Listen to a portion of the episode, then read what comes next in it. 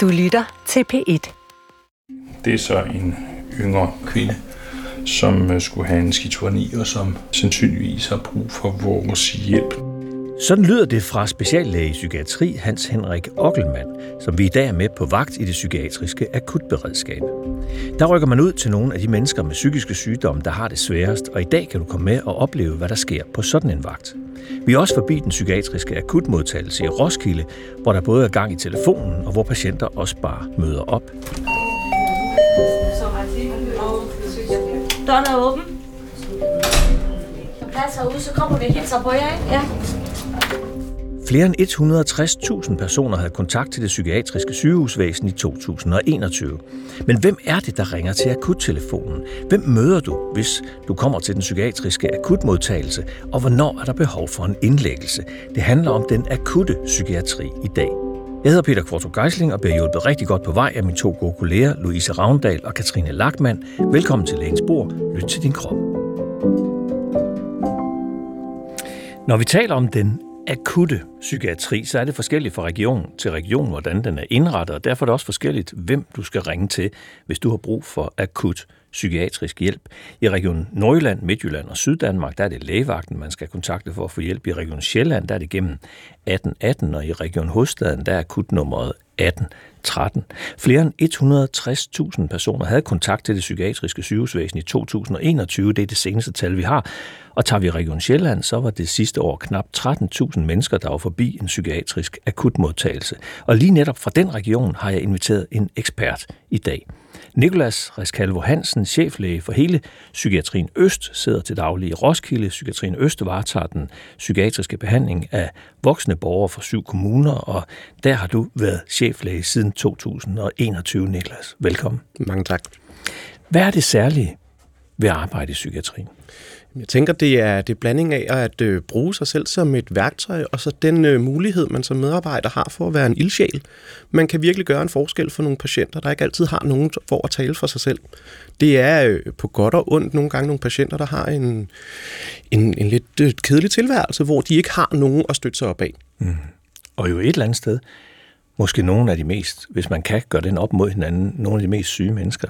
Det må man sige. På mange punkter, ikke? Skizofrenilidelser, bipolare lidelser og mange af vores andre diagnoser, er jo rigtig tungvejende diagnoser, der sætter et præg på hele sit liv. Ja. Jeg kan huske, da jeg startede på lægestudiet, der, der lurede vi sådan lidt på hinanden. Kunne vi læse, hvem der vil blive mavetarmkirurg, hvem der vil blive børnelæge, og hvem der vil blive psykiater? Det tror jeg faktisk lidt, vi kunne. Nu, nu er det her program jo ikke lavet for at skabe myter, men er, det, er, er man særligt skruet sammen, hvis man tænder på det, psykiatrien som arbejdsplads? Ja, det, ja, det tænker jeg egentlig. Jeg tænker, man skal have noget i sig, fordi at man bruger sig selv som et værktøj.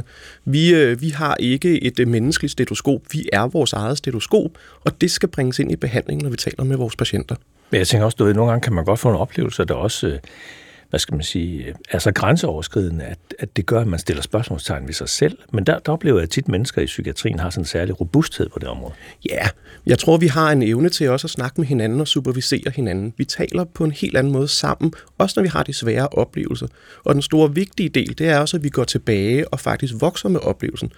Vi kan sagtens reagere i den akutte situation, men det bagefter ligesom at finde ud af, hvad var det, det rørte i mig, og hvordan kan jeg bagefter bruge det som en styrke sammen med den næste patient. Hmm.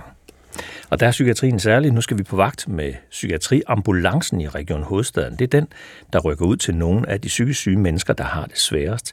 Ambulancen får sine opgaver gennem Region Hovedstadens akuttelefon 1813, der modtager opkald fra blandt andet pårørende politi og personale på bosteder.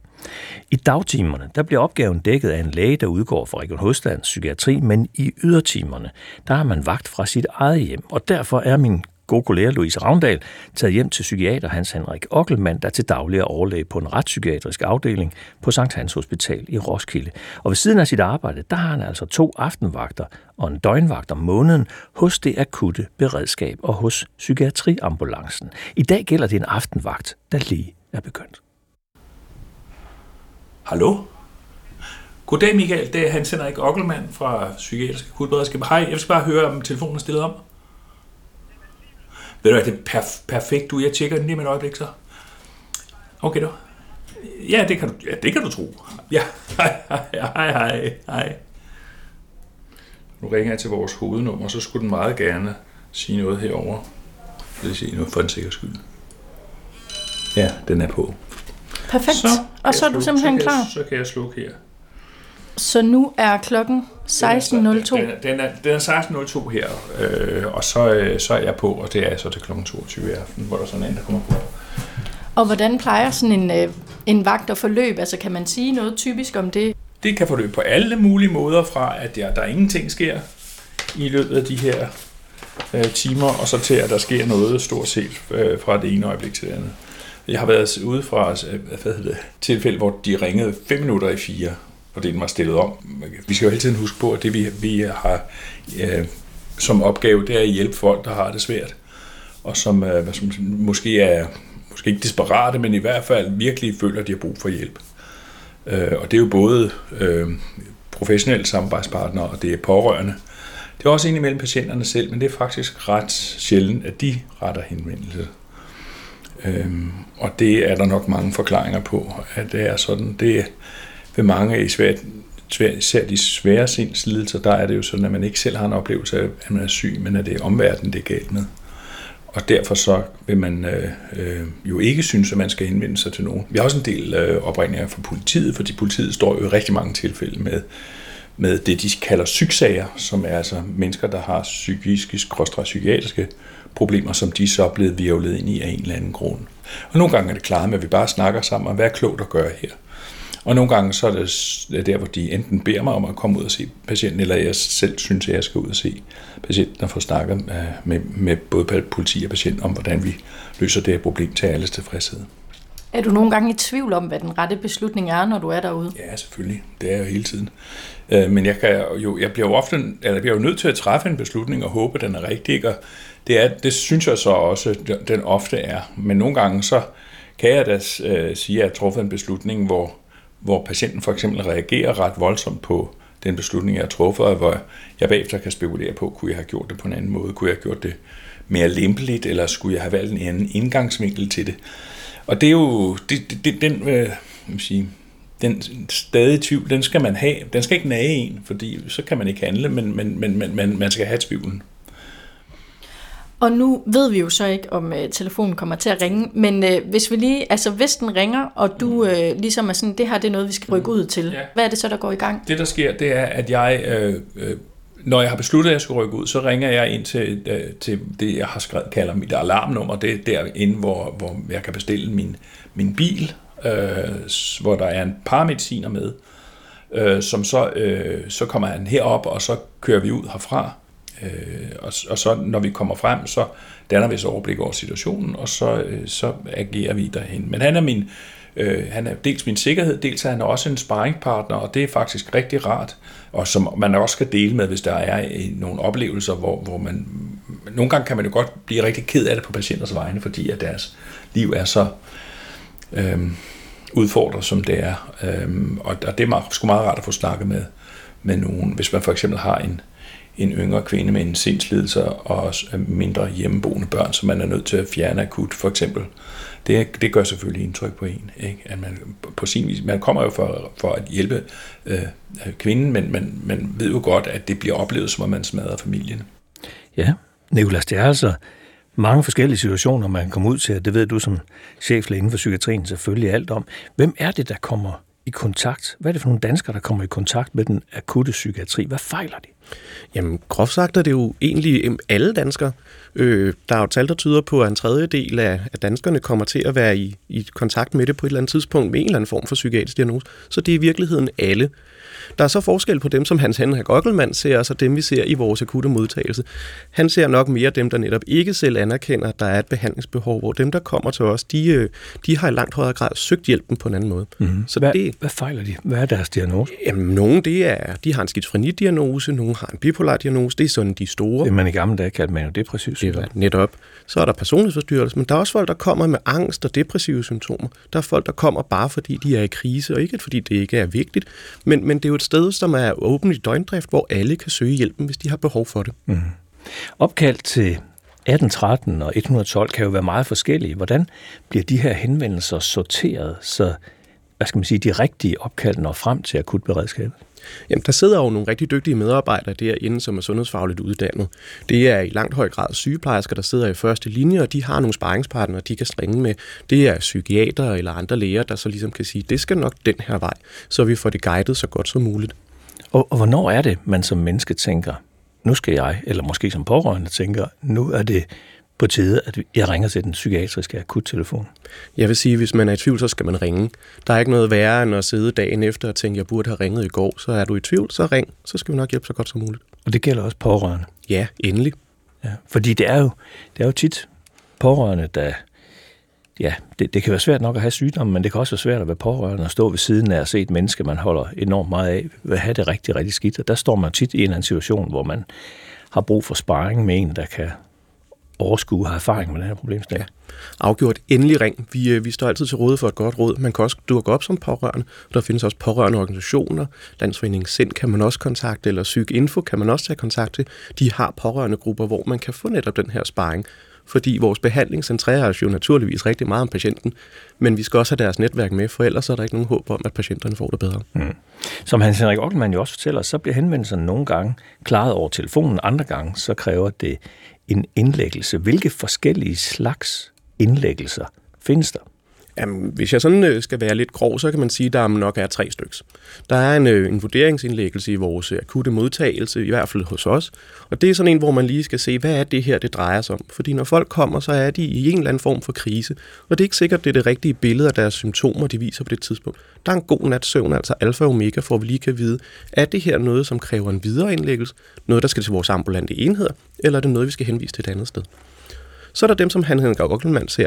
Det er jo nogle gange nogen, som så ender bag en lukket dør. Det er det, man kalder intensiv eller lukket afsnit. Det er ikke altid, det er frivillighedens vej, men, men de har jo behov for en anden støtte for os. Og så er der nogle patienter, som vi kender så dels godt. De kan fx komme i vores åbne afsnit, eller på det, der hedder en brugerstyret indlæggelse, hvor de faktisk mærker efter med sig selv. Jeg har behov for lige at komme lidt væk fra min hverdag, helt stille og roligt, hvor der er nogle andre rammer. Mm. Det, det, det er en måde at dele øh, de tre forskellige slags op. Jeg kunne også øh, have gjort det på en anden måde ved at sige, at, at der er patienter, der bliver frivilligt indlagt, så er der nogen, der kommer på gule papir og på røde papir. Vil du ikke lige sige lidt om de gule og de røde papirer? Jo, man kan sige, det er jo for folk, der ikke nødvendigvis har en forståelse af, at de har det rigtig skidt. De gule papirer er det, vi groft kalder behandlingsindikationen, og det er, hvor vi tænker, at hvis du ikke får noget hjælp inden for den næste uge, så kommer det til at se dårligere ud for dine prognoser, og du vil få det gradvist værre. Det, øh, det er en lidt mere stille og rolig tvangsindlæggelse, man kan sige det på den måde. Og det er behandlingskriteriet? Præcis. Ja.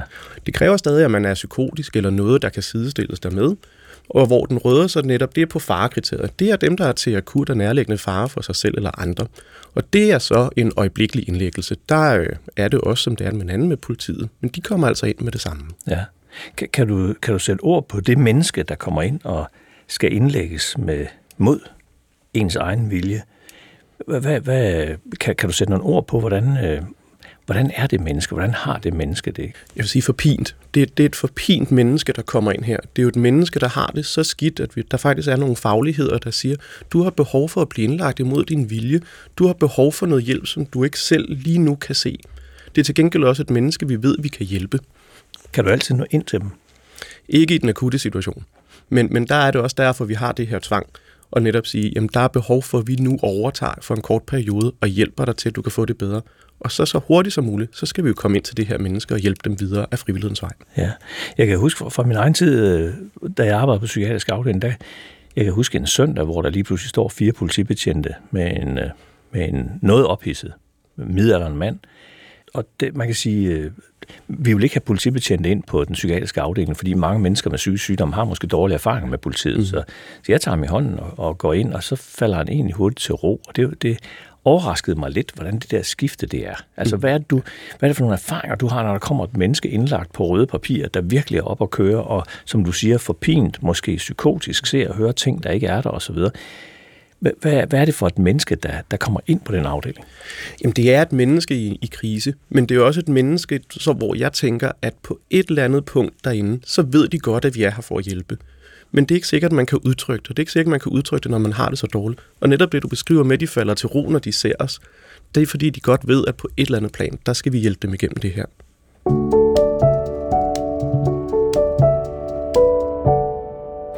Du lytter til Lægensborg lyt til din krop, hvor det i dag handler om den akutte psykiatri. Flere end 160.000 personer havde kontakt til det psykiatriske sygehusvæsen i 2021, og i det tal ligger altså også en hel del akutte kontakter. Men hvem er de mennesker?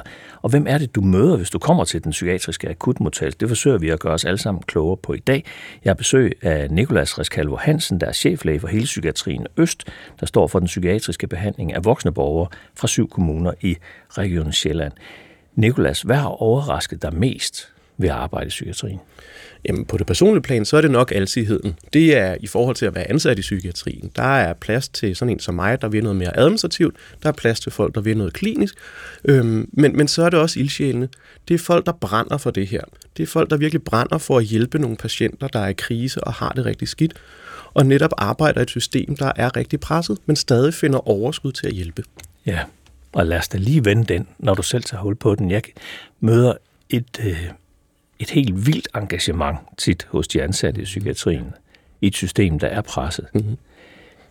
Altså, det gik vel ikke. Altså, det psykiatriske system er vel i virkeligheden ikke andet end de ansatte og deres engagement og deres ansvarsfølelse. Helt klart. Det er både det, men det er også deres vilje til at ville det godt for patienter. Man kan sige, at Psykiatrien Øst her sidste år, der begyndte vi at værksætte en ny strategi i forhold til patienter med selvskade. Øhm, og personalet greb egentlig til den og sagde, det er fint, vi sætter den her kurs, vi sætter den her retning, vi ønsker at hjælpe dem. Og det har ført til en halvering af vores tvangstal over hele paletten i 2022. Mm. Og det er personalets fortjeneste. Ja, og, og det med psykiatrien, det er jo noget, der diskuteres. Altså, jo, om ikke andet, så kom der en, en 10-årsplan fra Sundhedsstyrelsen, et forslag til en løsning, som jeg husker det 22. januar 22, ja. altså for cirka et års tid siden, hvor man jo virkelig sat fokus på, at psykiatrien havde det skidt. Jeg har fået en mail, jeg gerne vil læse op for det her. Mm. Ingrid har skrevet ind til os, lægensbord, dr.dk, og det er lægens med AE. Ingrid, du skriver her, jeg er en 23-årig kvinde med multidiagnose, det kalder du selv, og måske en ikke-diagnostiseret ADHD-autisme oveni. Alle de her udfordringer har mundet ud i det totale sammenbrud mentalt for mig. Min oplevelse i blandt andet den psykiatriske modtagelse, akutmodtagelse, har desværre været et fragmenteret system med velmenende ansatte, der er under stort pres. Kapaciteten er så lav, at man kan vente i timevis for så at blive adspurgt om mental tilstand ud fra et rigidt schema, og opfylder man ikke lige kravene at være til fare for sig selv eller andre, så er der ikke nogen umiddelbar hjælp at hente. Det er i hvert fald Ingrids erfaringer. Så må man til sin egen læge, hvor det også let kan være en uges ventetid. Jeg synes, det kunne være enormt interessant at høre, om en ekspert også oplever problemer som følge af det, hun i anførselstegn kalder systemet.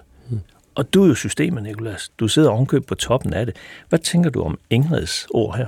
Jeg tænker, at det ikke er en fremmed oplevelse, og vi hører den jo rigtig tit. Og det der er, det er, at vi er nok rigtig dårlige til at snakke sammen, har været det i en lang periode. Det er noget, som vi skal rette rigtig meget op på. Det er jo det, psykiatriplanen her ønsker, men, øh, men man kan sige, du nævnte du, hvornår den kom, og jeg venter stadig på, hvornår vi begynder at se noget handling på den, ja. øhm, og den har været efterlyst i overvis. Ja. Ja, et eller andet sted er det en katastrofe, Niklas. Det, jeg, ved du hvad, jeg tror, vores børn og børnebørn, de vil sige til hinanden, var I faldet i søvn dengang? Ja. Altså, Jamen det må man sige, psykiatrien har været underprioriteret i ja. overvis, både økonomisk, ja. men også fagligt. Ja. Det er først for nyligt, da satspuljemidlerne ligesom begyndte at blive ændret, vi kom på finansloven, ellers ja. var vi jo sådan en lille appendix et eller andet sted. Ja, og vi skal huske, det er nogle af de mennesker, der er mest ja. presset i Danmark, det handler om. Vi skal tilbage til psykiater Hans Henrik Ockelmann, som min kollega Louise Ravndal følger på aftenvagt i det psykiatriske akutberedskab. Under aftenvagten, der sidder han derhjemme og tager ud derfra og der er kommet lidt gæster i hjemmet, så du kan høre sådan et hyggesnak i baggrunden. Det er derfor, du kan høre det. Og nu har vagten så været i gang et par timer, og pludselig tigger der et opkald ind. Psykiater Hans Henrik Ockermann, akutberedskabet. Ja, ved du hvad, jeg går lige og skriver ned. Du er lige et øjeblik, du. Jeg skal, den ligger herovre. Ja. Nej. Ja, ja. Men ved du hvad, jeg, ring, jeg ringer og danner mig et overblik over situationen og takker for henvendelsen. Okay jo, selv tak du. Hej. Ja, det er så en yngre, der var en relativt yngre kvinde, som øh, skulle have en skizofreni, og som sandsynligvis har brug for vores hjælp. Nu skal jeg lige, du starter lige med, med, med, med at tage oplysninger øh, på hende. Og hvad er det så, du gør nu på computeren her? Jeg, går, jeg har adgang til uh, hovedstadens, uh, Region Hovedstadens uh, sundhedssystem, den så, den herostratisk berømte øh, sundhedsplatform. Psykiater Hans Henrik Ockelmann akutberedskabet. Ja. Ja. Ja. det, ja, ja, ja, ja vi, vi, der, det, det sker, der er en del øh, psykiatriske patienter, der opsøger de der hoteller. Ja. Ved du hvad, jeg ringer ud. Ja, tak. Sådan går det nogle gange. Så kommer der lige to i rap. Øh, 19. Hvad fik du at vide af den anden her? Øh, ham den anden her, det er en mand, som, øh, som ender, bor i en anden del af landet, og som øh, er taget ind på et af de der øh, hoteller, øh, som er til at betale. Øh, Øh, og det ser vi nogle gange, at der er, meget, psykisk meget syge mennesker, der søger derind. For eksempel fordi de ikke tør være i deres egen bolig. For eksempel fordi de føler sig overvåget eller forfulgt. Men, ja, men det skal jeg jo finde ud af, hvis jeg snakke, snakke med politiet. Men nu vil jeg lige starte med, starte med maskinen her. Så kan jeg jo kigge på, det ham der kan jeg jo ikke se på, for han, er jo, han er jo, kommer fra en anden region, og derfor så har jeg ikke nogen oplysninger på ham. Cannabis syndrom, eller hashmisbrug, og så paranoid skizofreni, som er den almindeligste og nok mest alvorlige, øh, øh, eller en af de mest alvorlige skizofreni-sygdomme. Så nu, nu, nu ringer jeg lige, nu skal jeg jo prioritere mellem de her to, og der vil jeg så lige ringe til politiet først med den anden, okay. som jeg ikke har nogen oplysninger på. Goddag, Stefan Hansen af Gokkelmann, psykiater akutberedskabet. Ja. Det, ved du hvad, det, det, vil jeg, det vil jeg meget gerne, og det vil jeg gerne på baggrund af det der, at han er sådan en, der kan gå under radaren i rigtig lang tid og være temmelig syg. Og jeg synes, med de, med de handlinger, hvor du fortæller med sølvpapir og tape, tiltæbning og alt muligt andet, så, så vil det være mest nærliggende at tro, at han er, han er for at sige det lige ud, bravende, øh, bravende paranoid, ikke? Øh, så, så det tænker jeg, det vil jeg meget gerne gøre, for det er jo, det er jo godt til gult. Jeg, jeg sætter i gang, og når jeg har en, en, en, hvad hedder det, en etage, så, så giver jeg lige et ring, ikke? Jeg vil lige høre, har I talt med ham om at komme på psykiatrisk skadestue? Det er mere for, for, for jeg, altså jeg skal nok komme ud til, hvis ikke han vil, vil med, og jeg har sat i gang her. Men hvis det lykkes at få ham overtaget til øh, at uh, tage, tage med, gider I så ikke lige slå på tråden til mig? Ja, fint nok. Tak for det. Hej. Så tager vi den anden. Hvad betyder, altså prøv at beskrive, altså hvad du siger, hun er ret aggressiv, på hvad måde? Er det sådan kun verbalt, er hun roer, eller slår hun også ud efter folk? Eller? Nej, nej, du siger det jo ikke endnu. Hun er kendt for at gøre det. Jeg skal lige, jeg skal lige høre, hvis jeg kommer derud, får jeg nogen på hovedet? så er det dig, der får dem? Eller hvad? Eller nej, prøv at, men nej, det er fint nok. Så, så, prøv, så, prøv, så prøver vi det på den måde først, ikke? Okay, ja, vi snakkes ved. Hej, hej. Hej. Ja. Så har du fået lidt et overblik over de to, ja. eller hvordan? Ja, det har jeg. Den første, som i virkeligheden er den anden. Ja. Øhm, men ham, som jeg øh, snakker med politiet om, at jeg skulle ud til, ham som kommer fra en anden landsdel, og øh, nu har, har, har valgt at, at øh, købe en ganske lang lejekontrakt på cabinen, som om han skal bo det næste tre kvart år eller sådan noget. Han bliver beskrevet som øh, svært påfaldende har dækket øh, sit gulv til med noget, hvor det er tapet fast, og der er sølvpapir over lamperne, og, og, og sådan noget øh, øh brun papir for vinduerne og sådan noget. Altså sådan hvor man tænker, han, øh, han går og konstant og føler sig overvåget. Han har så også sagt til betjenten, at han ved godt, at han er syg, men han er kommet til København for at slappe af, og han vil ikke indlægges. Nu, er, nu har jeg så bedt betjenten om at gå lidt i, i kød på ham, for at høre, om de kan overtale ham til at tage ud på på øh, det, der hedder Digevej, altså Psykiatrisk Center Amager, øh, hvor, hvor han hører til efter sin opholdsadresse. Hvis det lykkes, så skal vi køre direkte til den næste, som er en, øh, er en beboer på et socialpsykiatrisk øh, botilbud, som øh, har både øh, et hasmisbrug, et vedvarende hasmisbrug og en, øh, og en medicinsk behandling for sin skizofreni, som hun ikke følger. Og hun er så også blevet de siger over nogle dage, uger, blev tiltagende dårligt.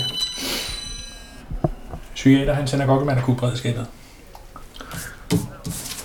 Ja, det er fint nok. Ja, godt. I kører digevej, det er præcis det, I gør. Jeg ringer ud lige og, og hvad hedder det, og melder ham, så I ikke behøver at bruge kræfter på det. Ja, det kan du tro, jeg gør. Okay nu. Hej. Hej, hej. Ja, ham den første, det lykkedes faktisk politiet at overtale ham til at tage med. Der er meget logistik Niklas her, opkald frem og tilbage osv. Men det ender med, at akutberedskabet kører til botilbuddet, hvor en yngre kvinde har brug for hjælp. Den historie, den vender vi tilbage til lige om lidt. Den mandlige patient lykkes det for politiet at få med ham fra hotellet. Hvad tænker du om, om de her to opkald? Jamen, jeg tænker, de er jo meget sigende i forhold til, hvad der, er, der kommer ind i akutberedskabet. Og jeg håber også, at jeg vil lige give en øh, god kado til Hans Inger Drokkenmand, fordi jeg håber også, at mærke til, at han bruger humor i den her snak. Selvom det jo egentlig er en ret alvorlig situation, hvor han spørger, får jeg et par på hovedet, så er det det her med at bruge sig selv som instrument, bare man taler i telefonen. Ja. Det, øh, det er det, jeg tænker, det kræver af psykiater. Ja. Og så er det jo fantastisk, at de får ham overtalt til at tage frivilligt derud. Fordi ja. det er sådan en person, som Hans Inger, Hans Inger Drokkenmand siger, der kan gå under radaren. Han kunne have gemt sig på kabinen eller et andet hotel lidt ude i provinsen og være der, og jo være rigtig syg og forpin, mm. uden at få den rette hjælp. Så det er jo på sin vis godt, at man søger mod hovedstaden som patient, og får noget hjælp, fordi man bliver bemærket. Ja, og vi har i hvert fald at gøre med to, to mennesker, der ikke har det godt. Nikolas Psykiatrisk Center Amager bliver så kontaktet og forberedt på, at der er en patient på vej. Hvad nu, hvis de ikke har plads? Jamen, man kan sige, der, der er altid plads til patienter, der kommer akut. Sådan er det. Der er ikke nogen, der går forgæves. Det er ikke et spørgsmål om pladser, hvis man ikke bliver tilbudt indlæggelse. Det er et spørgsmål om, at man måske ikke mener, at det er det rigtige tilbud her og nu. Men du ved, man hører tit øh, at nogle af dine kolleger sige, jamen, øh, i modsætning til på kræftområdet og hjertekarområdet osv., så, så udskriver vi tit patienter alt for tidligt, netop for at gøre plads til en mm. akut. Så det har en regning et eller andet sted. Helt sikkert. Og der er jo en begrænset kapacitet. Man kan sige, det er jo noget af det, nu nævner du selv kræftområdet, det er jo noget af det, jeg synes, der er lidt interessant. Vi har jo ikke en psykiatriuge i Danmark med en landsindsamling, Nej. så det er jo en underprioritering. Ja, Men der, der, er en der tror jeg, jeg kan sige til dig, at øh, at, at det er, er faktisk ved at sætte fokus på, at vi laver fuld skrald på det i september. Ja. Men lad os nu se. Mm. Det, det, det skal jeg lige have, have den øverste ledelse ja. med på os, men det ser sådan ud i hvert fald. Nu bliver det her en opgave, som politiet tog sig af. Hvornår bliver politiet så indblandet i de her sager?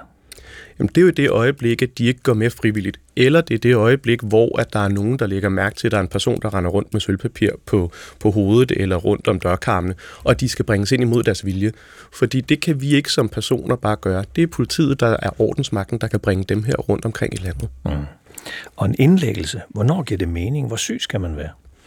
Jamen, jamen, der er ikke noget, øh, hvad kan man sige, noget facit på det. Det er der, hvor en indlæggelse kan give mening. Der er nogen, der har behov for en enkelt nat at sove i, fordi de har det rigtig skidt, og så er de egentlig gode dagen efter. Så er nogen, der har brug for en lang indlæggelse. Men der er ikke sådan et hemmeligt bossord, som gør, at man skal ind ad døren. Det er simpelthen noget med, hvad har vi af muligheder for at behandle, og hvad giver mening for den enkelte. Mm. Så det er en individuel vurdering hver eneste gang. Hver fordi, eneste gang. Fordi vi er så forskellige, som ja. vi er. Vi skal tilbage til speciallæge i psykiatri, Hans Henrik Ockelmann, der har aftenvagt i psykiatriens akutberedskab. Turen går til en yngre kvinde på et botilbud. Hun har paranoid skizofreni og har ikke taget sin medicin i et godt stykke tid. Paramedicineren er mødt op derhjemme hos psykiateren for at hente ham, og min kollega Louise Havndal er med i ambulancen, der nu er på vej. Og du var sikker på, at øh, politiet ikke skulle med til den her? Øh, jeg var ikke sikker på noget som helst, øh, men jeg, jeg, jeg, jeg, jeg fik oplysninger, som gjorde, at jeg gerne vil give det første skud. For at se, om vi kan få en, en kontakt med hende. Og, så er det, altså, og det er så ud fra en eller anden idé om, at det, hvis jeg er heldig, kan jeg sammen med den kontaktperson, som åbenbart har et godt forhold til hende, kan få en, øh, en, en, en, en, en relation, som kan holde til, at vi, ja, jeg kan lave en vurdering af hende. Og også måske fortælle hende, øh, hvordan jeg, hvad, hvad jeg mener om den situation, hun står i. Er vi ved at være fremme nu, ja. eller? Vi er ved at være fremme. Det er simpelthen vores parkeringsplads. Det er som det skal være. Så. Jeg lige jeg stiller mig op. Så skal jeg lige ringe til fruen. Vi er her, vi er herude. Ja, ved du hvad, vi, vi, vi, vi går hen til døren så og bliver lukket ind. Hun bor normalt der, men ja. hun er oppe i en anden bolig heroppe. Ja, okay. Og det, jeg skal jo, den anden skal jo ikke høre på, at jeg snakker med hende. Så på en eller anden måde skal vi have gjort... Jamen, han er her. Jeg tror, hun er alene. Okay, hun er, men jamen, altså, fint nok. Og ja. ved, vi, ved vi noget om, hvad der er i, i, i lejligheden? Altså, um, der, altså, jeg, der, jeg får det askebær i hovedet eller noget andet. Altså, der, der er en masse af ting ja. i lejligheden, men altså, jeg nu, har sige, prøv, nu, prøv, nu må vi prøve at se, hvordan... Og hvis du præsenterer mig, og jeg ja. er Hans Henrik, og jeg er læge, Ja. Og, jeg, og jeg kommer, fordi at uh, I er bekymret for, at hun har det skidt. Ja. Er det ikke det, der er historien? Jo, og det har jeg nemlig også ja. sagt til ja. tidligere. Ja. Øh, så må vi se, hvordan hun tager det. Ja. Hvor lang tid har man medicinsk vil du skynde på? Det er 6. første. Ja, okay. Men hun får det der trævita, ja. der holder i træ. Ja, øh, ja, ja, måneder, ja, ja, klar og det er hun først lige startet op på sidste gang. Nå, for sådan, så hun har, det er aldrig, hun har aldrig nogensinde var kommet op i så Hun har aldrig er nogensinde kommet op i koncentration. Nej. Har hun øh, råbt, har hun råbt tidligere? Nej, ikke, her, ikke mens vi har været... Øh, Okay. Hvad var det, hun havde råbt? men hun havde råbt... Øh, Møgluder. din kælling, lad være, lad, du skal ikke noget, du skal lade hende være, du skal ikke din møgluder, din... Og det er moren, som ikke er her. Ja, det er Ja, moren, som ikke er, er hun her. bor i Så hun, Ja. ja. jamen, så hun er hallucineret, når hun råber det. Ja. Er, er det i telefonen, eller hvad det kan? Men det er det, hun ikke- taler i telefon, men hun har ikke nogen telefon. Nå, okay, så må vi tage, tage, gå ud fra, at det er noget, hendes egen hjerne Ja, laver. altså, Ja. og det var virkelig, altså, det var virkelig højt og sådan, Ja. altså, sådan virkelig øh, aggressivt. Ja. Og det var Og med en af de sådan, der stemmer, hun kan lave, for Ja. hun laver om på sin stemme. Okay, Nå, Så det bliver sådan lidt øh, ja, agtigt, ikke? Okay. Altså, Og så kan hun også blive fem år ja. ja. i stemme. Eller... Og da vi så var derinde bagefter, jamen så var det jo alle mulige, altså at, at da hun var fem Ja. år, så var øh, dronning Margrethe her ikke. det var der det, jeg var, Ja. læste op for dig i Ja, telefonen. ja, med, hun at hun, hun var det, var dronning. det var virkelig hende, der skulle have været Ja. dronning, ikke? Ja. Ja. Ja. Og at, at øh, der var nogen, der var efter hende, og det, Mm. var, det var ligesom om de hele tiden var sådan stalkeragtige, Mm. de hele tiden var i røven på hende, og det var Mm. pisse irriterende, og, altså, Mm. og hun blev ved med at sige det samme igen og igen, og, Mm. og hun bliver mere, hisser sig mere og mere op. Mm. Mm. Og så Men stopper du, hun. Kunne du så få et dæmpe hende, da du sagde det? til Ja, i nu Ja, i til en 10 vis sekunder. Godt I nok. 10 sekunder. Godt Og så så kørte det videre. Ja, ja. Yes, yes. Og vi bliver bare hernede af. Det er fint.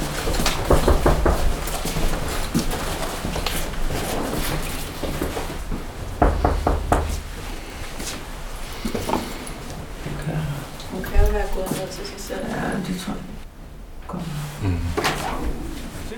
Så, Nu måtte jeg så ikke lige komme med dig ind, men vil du ikke lige prøve at fortælle, hvad der egentlig skete derinde? altså det, det, jeg, jeg- jeg, jeg kommer ind, og hun, øh, hun, hun fortæller, at det er rigtigt, at hun har råbt, at hun har været meget vred på sin mor, øh, øh, og hun, Ja. hun ved ikke, hvorfor hun har været det. Hun medgiver, at moren var der ikke, men at det var en vrede, som hun følte, der kom ud af den blå luft. Øh, og øh, og det, jeg må opfatte det som, som psykotisk, og at hun i hvert fald har været forpint. Hun er nok mindre forpint nu, og hun virker faktisk en lille smule lettet over, at vi foreslår, at hun bliver indlagt.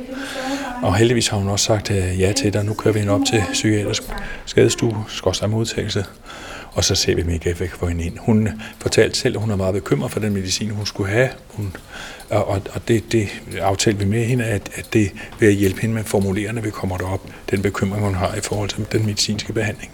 Så det foregik egentlig helt. Fuldstændig og stille og roligt. Fuldstændig stille og roligt. Det, altså, nu er vi der ikke endnu, men uh, indtil videre, så går det helt fint, ikke? Ja, og Nicolas, patienten ender jo nærmest med at blive helt lettet over at skulle indlægges. Mange vil måske tro, at den der akut, akutte psykiatri, den kan være voldsom. Og man kan også høre, at Henrik, han er hans Henrik, han er jo bange for at få, øh, blive ramt af et askebæger og andre ting. Så at det, at det er farlige mennesker, og det ofte ender med tvang og den slags. Hvad er det for nogle myter, hvad er det for nogle fordomme, du oplever omkring den akutte psykiatri, mennesker med akutte psykiske sygdomme? Jamen i høj grad det, som du også selv er inde på, det her med, det er, at det er farlige mennesker. Det, det mener jeg ikke. Det er forpinte mennesker, det er syge mennesker, som gør noget, de ikke nødvendigvis selv har kontrol over. Det er nogle mennesker, der er bange, og derfor helt forståeligt forsvarer sig. Det, det tænker jeg også, du og jeg vil gøre, hvis der lige pludselig kom tre betjente ind, og en mand, man ikke kender, og, ligesom, og står i ens lejlighed og siger, nu skal du med os. Det, det tænker jeg ikke, jeg vil have lyst til. Så det er mennesker, der forsvarer sig, fordi de har det så dårligt, og de har en anden virkelighed i det her øjeblik. Mm.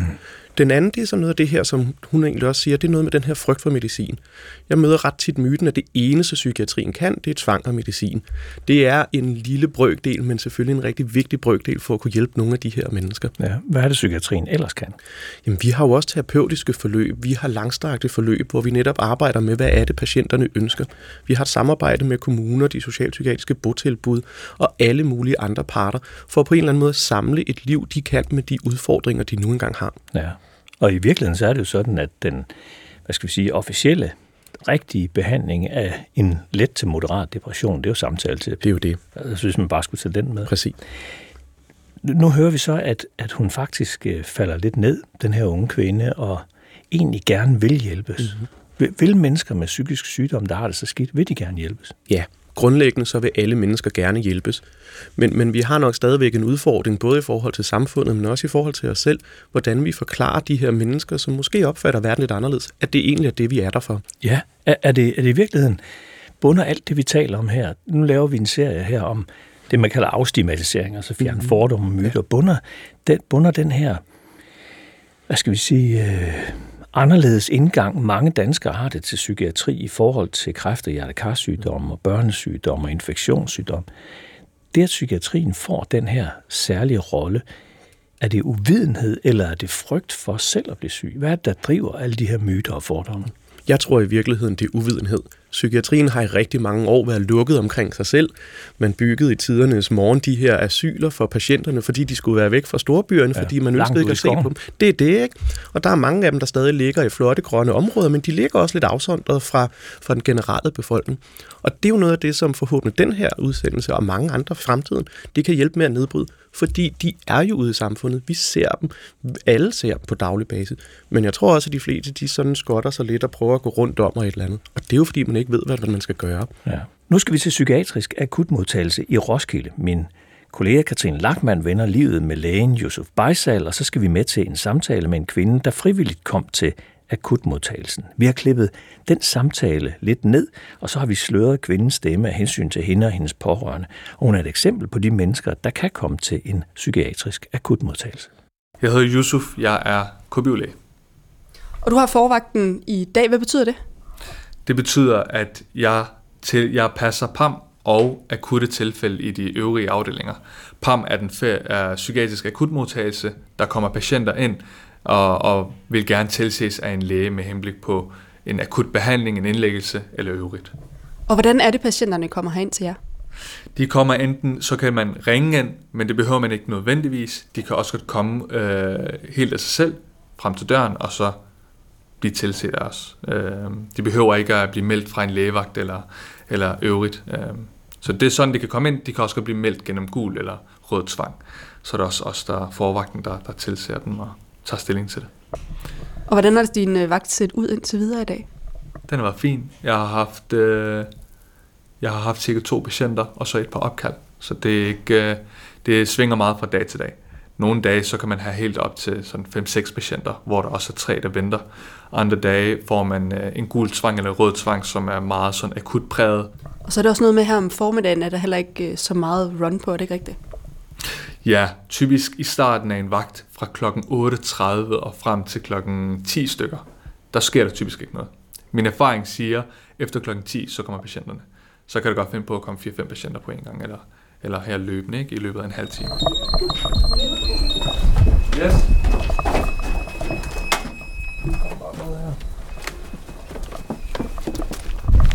Kan du ikke fortælle, Josef, imens, hvad det er, vi laver lige nu? Vi løber over til Ø1. Hvorfor? Fordi der er alarm. Der er fast alarm. Yes. Vi, vi løb efter alarm. Men øh, nogle gange så kan man godt trykke fejl. Så. Falsk alarm? Ja, falsk alarm. Hvad kunne det have været? Det kunne være en patient, der kunne være udadreagerende. Det kunne være en patient, der fik hjertestop. Så trykker man typisk på hjertestopsknappen, men Måske panikkede man og trykkede på den her, men øh, det kunne være, ja, det kunne være mange andre ting. Døren er åben. Plads herude, så kommer vi og hilser på jer, ikke? Ja. Kommer du med? Nu? Mm. Ja. Han bliver her. Jeg går ind i lægen. Så kommer du med mig. Hej. Han er min eksmand. Ja, okay.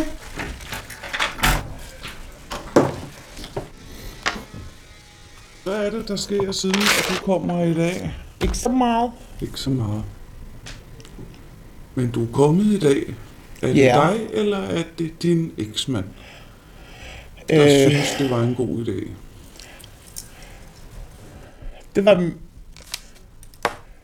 Jeg fik pres om en psykiater. Jeg prøvede at kontakte ham igen og igen og igen, han svarede ikke. Så har han prøvet at ringe til mig. Hmm? Og sagde, at det ville være en god idé, at jeg tog dig herhen. Okay.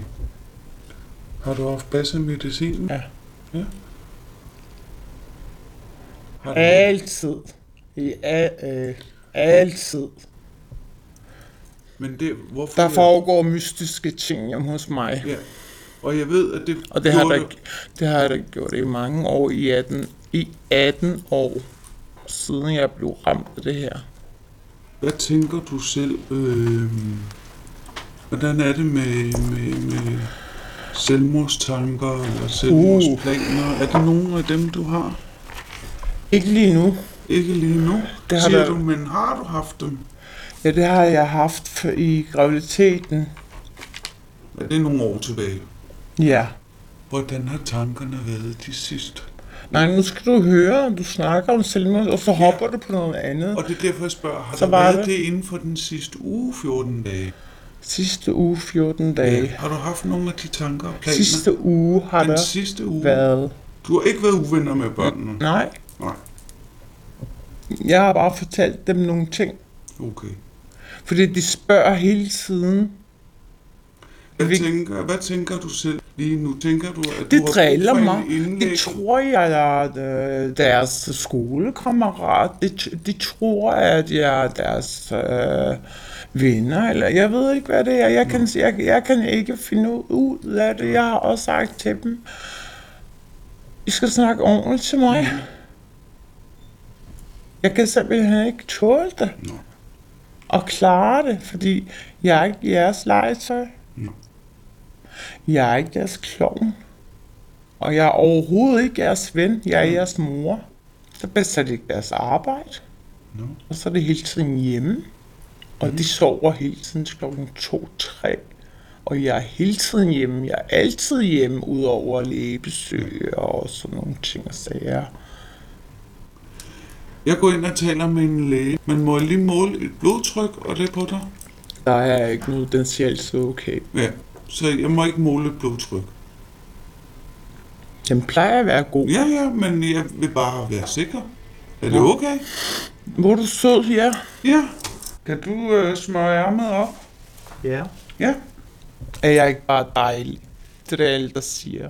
Men det er der ikke nogen, der siger til mig derhjemme, og det siger jeg ikke engang tak. Hvor du sød, mor. Hvor du mærkelig. Du arbejder ikke engang.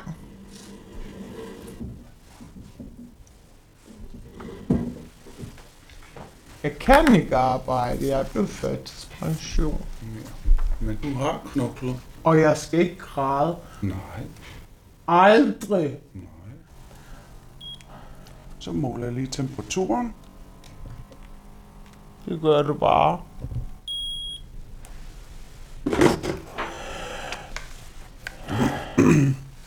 Kan jeg låne en finger? Du har lidt øh, højt blodtryk. Har jeg det? Ja, den er på 96 der. Oh, shit, første gang. Den har altid været okay. Hvis du venter her og går ud og ryger, så kom Så- så kalder jeg man på nødt- dig, når lægen. Så er man nødt til at sige sandheden og vise folk. Selvfølgelig. Ja, så kalder jeg på dig. Okay? Ser ham godt ud? Øh, måske.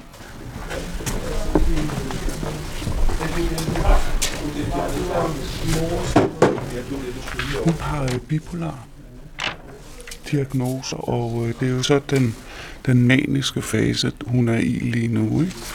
Øh, som kan ses på, at hun, som hun siger, øh, siger lægen godt ud, for eksempel. Ikke? Hun, øh, det vil hun aldrig gøre, når hun har det bedre. For det er det, jeg kender hende, når hun har det bedre. Øh, hun sover sparsomt. Øh, hun bliver uvenner med børnene.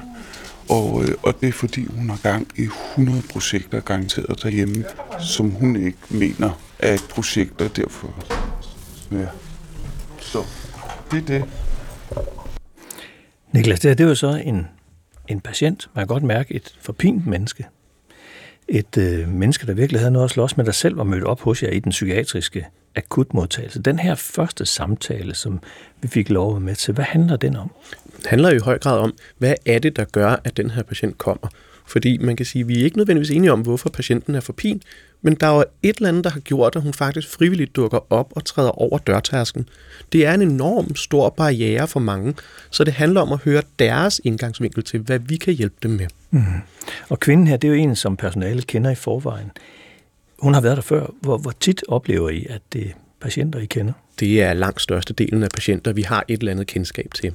Dermed ikke sagt, at det er svingdørspatienter, sådan som man også godt kunne have en myte, men, men vi kender dem, fordi mange af de her lidelser, det er jo nogle kroniske tilstande i en eller anden henseende. Så kan man være på forskellige faser, hvor man faktisk ikke har behov for vores hjælp, men man har nok nogle sårbarheder, der ligger på bunden hele tiden. Mm. Den kvinde, vi lige hørte nu her, hun endte med at blive tvangsindlagt på gule papirer. Hvilke mm-hmm. procedurer går i gang under sådan en indlæggelse? Gule papirer? Jamen der kan man sige, at man skal jo sikre patienternes retssikkerhed, og det vil sige, at, øh, at det ikke er min egen læge, der ligesom må indlægge på min afdeling, fordi så er der nogen, der går og tænker, at så er vores eneste ønske, det er at tvangsindlægge svigermor og alt muligt andet på inde hos vores egen og spærre nøglerne væk. Så det er der en anden læge, der skal tage stilling til, og så laver de nogle gule papirer, og så, ligesom, så begynder politiet at godkende deres jurister, skal se, at der også er orden i retssikkerheden, og så bliver det effektueret, og så kommer patienten ind på vores afdeling og bliver indlagt der. Mm. Så det vil sige, at der er to uafhængige læger, der ligesom skal tage stilling til, at der er noget her, der kræver behandling. Mm. Og hvor længe er, ikke bare gule papirer, men i det hele taget, hvor længe er patienterne typisk indlagt? Jamen hos os, der har vi en, en gennemsnitlig liggetid på omkring et sted mellem 18 og 22 dage. Det er lidt afhængigt af, hvilket afsnit vi har med at gøre, og lidt mere om patientsammensætningen. I akutmodtagelserne, der er vi væsentligt længere nede, men som sagt, så er det jo også der, hvor man nogle gange ligesom skal se, er det her en grundlæggende psykiatrisk problemstilling, eller er det en krisereaktion? Og det gør at gennemsnittet bliver det lavere, så det er omkring 2 til tre dage. Vi skal tilbage på vagten med Hans Henrik Ockelmann, hvor den kvindelige patient nu er kommet ind på psykiatrisk akutmodtagelse på Bispebjerg Hospital. Altså, der skete det, at jeg kom ind med, med patienten, som jo heldigvis var, var, havde indstillet sig helt på, at hun skulle indlægges. Og faktisk indtog det flere gange, øh, om, om jeg kunne love, at hun blev indlagt. Og der måtte jeg jo sige, at det, det er en af de få ting, jeg, hvor jeg kan stå ved mit ord, at hun blev indlagt. Det var også meget lidt, for jeg havde ringet og aftalt det med dem, at de ville tage imod hende. Så derfor så var det, så var det ikke noget problem. Så vi fik hende ind, og så, øh, og så snakkede jeg med lægen, øh, som, øh, øh, som øh, skal tage imod, og lige gav ham øh, øh de stikord, som jeg øh, kunne øh, have. Og de, der er jo en del formalia i hvilke spørgsmål, der skal stilles øh, i forbindelse med sådan en, en indlæggelse. Der var nogle af dem, jeg ikke havde stillet. Og det var faktisk med velberådet hu, fordi nogle af de spørgsmål, man skal stille, kan godt øh, føles ubehagelig for patienten. Og jeg var jo mest interesseret i at skabe en god stemning, som kunne gøre, at vi fik patienten frivillig med til indlæggelse. Øh, hun holdt nu, øh, også selvom hun øh, efterfølgende talte med den nye læge, så blev hun ved med, øh, med at spørge til, om ikke hun snart kunne blive indlagt. Så fra at hun var sådan, at hun øh, slet ikke ville indlægges, som var grunden til, at vi kom ud, og så til hun øh, havde slået ja, 180 grader, der, der var jo ganske kort, og det kan man jo kun være glad, når det gik på den der måde. Så hun virkede faktisk fortrøstningsfuld, øh, øh, da, vi, øh, da vi forlod hende. Og nu øh, nævnte hun selv det her med, at det kunne jo være, at hun kom ud i morgen ja, eller om ja, to dage. Eller sådan. Ja. Hvad, hvad tænker du, det videre forløb er for hende? Ja, altså det må sige, der er ligesom to ting, der, der, der afgør det. Der, det, der kan jo ligesom være øh, det, at, øh, at, at hun faktisk retter sig meget hurtigt og, og bliver samarbejdende og, øh, om, om en eller anden form for behandling. Øh, problemet, som jeg forstår det, det var bare, at hun var sat, at, at hendes antipsykotiske behandling, det, det, det var i form af en, et, det, der hedder depotpræparat, det vil sige, det er et præparat, man indgiver med ugers eller måneders øh, mellemrum, og som så ligesom skal sørge for, at, at, at, at øh, sige, de psykotiske processer i hjernen bliver holdt i ave. Øh, som jeg forstod det, så havde hun kun i alt fået en dosis af det her stof, før hun var blevet udskrevet. Og, og, og der må man sige, at det er det, er det jeg vil kalde relativt optimistisk, øh, at, at man tror, at, at der er en overhængende sandsynlighed for, at, øh, at patienten så vil følge øh, behandling. Jeg kan på den anden side også godt forstå, at det er et præparat, som man skal give med tre måneders mellemrum, og så kan det godt øh, knive med ligesom at skulle afvente, at man har givet det igen, for eksempel. Øhm, og øh, af mange grunde. Dels så er det ikke altid, at det er lykken at være indlagt i tre måneder, og dels så er det jo også det store kapacitetsproblem, vi har i psykiatrien, øh, som, som gør, at, det, at, at, at man hele tiden skal sørge for, at man bruger øh, pladserne optimalt. Øhm, og der tænker jeg, at det har været grunden til, at man har prøvet at, at få hende ud allerede efter første, øh, eller udskrive hende allerede efter første øh, indsprøjtning. Så nu øh, er klokken måske, hvad er den? Nu er klokken, den er 12 minutter i 10. Så nu går turen hjem igen? Nu går turen hjem igen. Øh, og den, øh, på den måde, der tæller den, tæller den ned. Jeg har fået en mail her fra Maria. Hun er koordinator på en uddannelsesinstitution, hvor der var en udenlandsk studerende, der skabte en masse problemer for sig selv og for andre. Hun havde voldsom ADD, var højt begavet, social angst. Samtidig havde hun et stort behov for social samvær, men hun stødte alt fra sig. Hun var meget voldsom også sådan i sin attitude. Man kunne for eksempel ikke udleje kollegieværelserne over, under og ved siden af kvindens værelse, simpelthen på grund af den larm, der var. På et tidspunkt, der øh, antyder den her studerende, at hun tager sit eget liv, og hun siger, at nu er det vist på tide at blive indlagt. Men som Maria skriver i mailen til mig her, men de vil ikke tage hende, altså i psykiatrien, fordi hun ikke vil bekræfte, at hun går direkte hjem og tage sit eget liv. Maria fortæller, hun senere fandt ud af, at kvinden havde taget sit eget liv under coronanedlukningen. Og så siger Maria til sidst, det kan da ikke passe, at man kun kan kvalificere sig til akut psykiatrisk behandling, hvis man står med kniven for struben. Hvad tænker du, Niklas, når du hører den her historie? Jeg tænker, det er jo en rigtig tragisk historie, at det ender med, at der er en person, der mister livet. Men samtidig så tænker jeg også, at der er noget med det her. Det er jo nogle mennesker, som er rigtig forpint, og de prøver at finde et eller andet måde at udtrykke, at de har brug for omsorg. Og det, der i de sidste mange år har været kodeord, det er jo selvmordstanker. Man kan sige, jeg, jeg prøver at se, om vi ikke kan begynde at skille lidt med selvmordstanker og selvskade for eksempel. Men det er jo noget med, hvad er også behandlingsbehovet? Det er ikke reelt sikkert, hun har haft selvmordstanker på det her tidspunkt. Og hvad skulle det gøre, hun kom ind bag vores døre, hvis vi måske fandt et andet ambulant tilbud, hvor man kunne hjælpe hende for eksempel terapeutisk? Mm. Men hvis du ser på, altså det er jo nogle oplevelser, som mennesker aldrig glemmer, hvis de har en tæt på, mm. der skal i kontakt med psykiatrien. Man kan, man, man kan huske som pårørende, man kan huske den historie mange år fremover. Tror du, psykiatrien i Danmark lever op til de forventninger, befolkningen på en eller anden måde har? Nej, det tror jeg ikke. Og det tror jeg igen er noget med, at psykiatrien har været gemt lidt væk, og man kan sige, at politikere har måske heller ikke været gode nok til at fortælle, hvad er det, vi kan forvente af den psykiatri, man i en årrække har opbygget. Og som du siger, ah, det siger du ikke, men øh, jeg skulle mm. lægge ordene i munden. Altså, jeg, jeg, jeg synes i hvert fald, at psykiatrien er i knæ. Der er kommet ja. den her 10-årsplan. Mm-hmm. Den 22. januar 22 udgiver Sundhedsstyrelsen en 10-årsplan, en genopretningsplan for psykiatrien. Og man kan sige, at en 10-årsplan er måske ovenkøbet optimistisk, at, at om, om 10 år, hvis vi gør alt det, der står i den plan, så kan psykiatrien være op på hvad skal vi sige, niveau med resten af sundhedsvæsenet. Hvordan oplever du, at det svinger med den her kapacitet? Jamen, jeg synes jo ikke, kapaciteten svinger på den måde, men der er jo et, et stigende behov for vores assistance på en eller anden måde. Og der tænker jeg jo, det er rigtig vigtigt, at både vi som psykiatri får fortalt, hvad er det, vi kan med de ressourcer, vi nu har, og så tænker jeg, at det politiske bord må sige, hvad er det, de forventer, vi skal løse, og så må de jo sørge for at hjælpe os med, at vi kan løse dem. Mm. Og hvad skal der til for at løfte psykiatrien?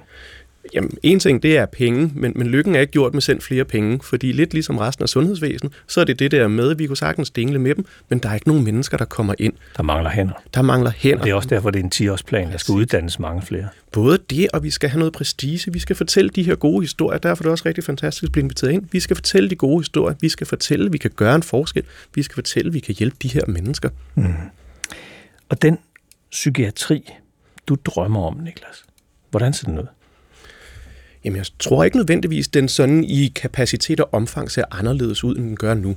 Men der skal være flere mennesker. Vi har behov for flere ildsjæle, der brænder for at hjælpe de her borgere.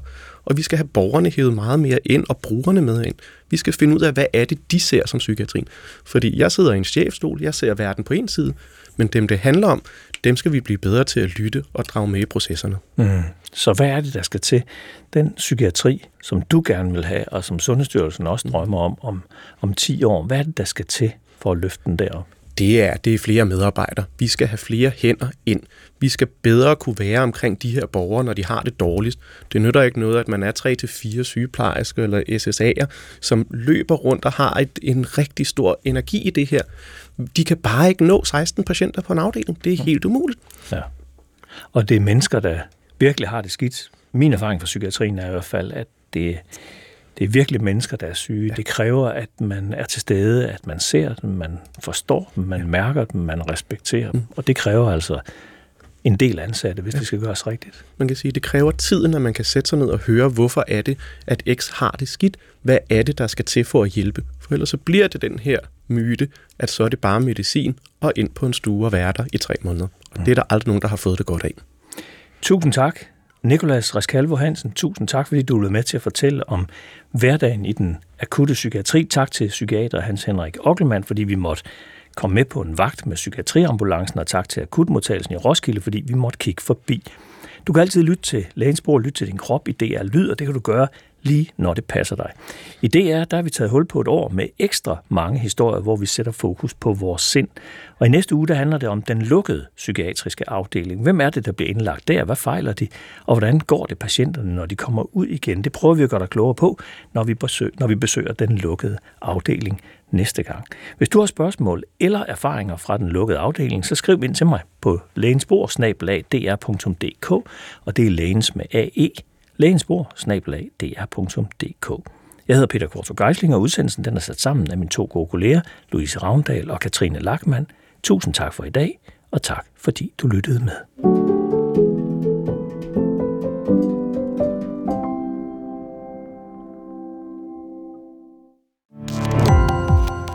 Gå på opdagelse i alle DR's podcast og radioprogrammer. I appen DR Lyd.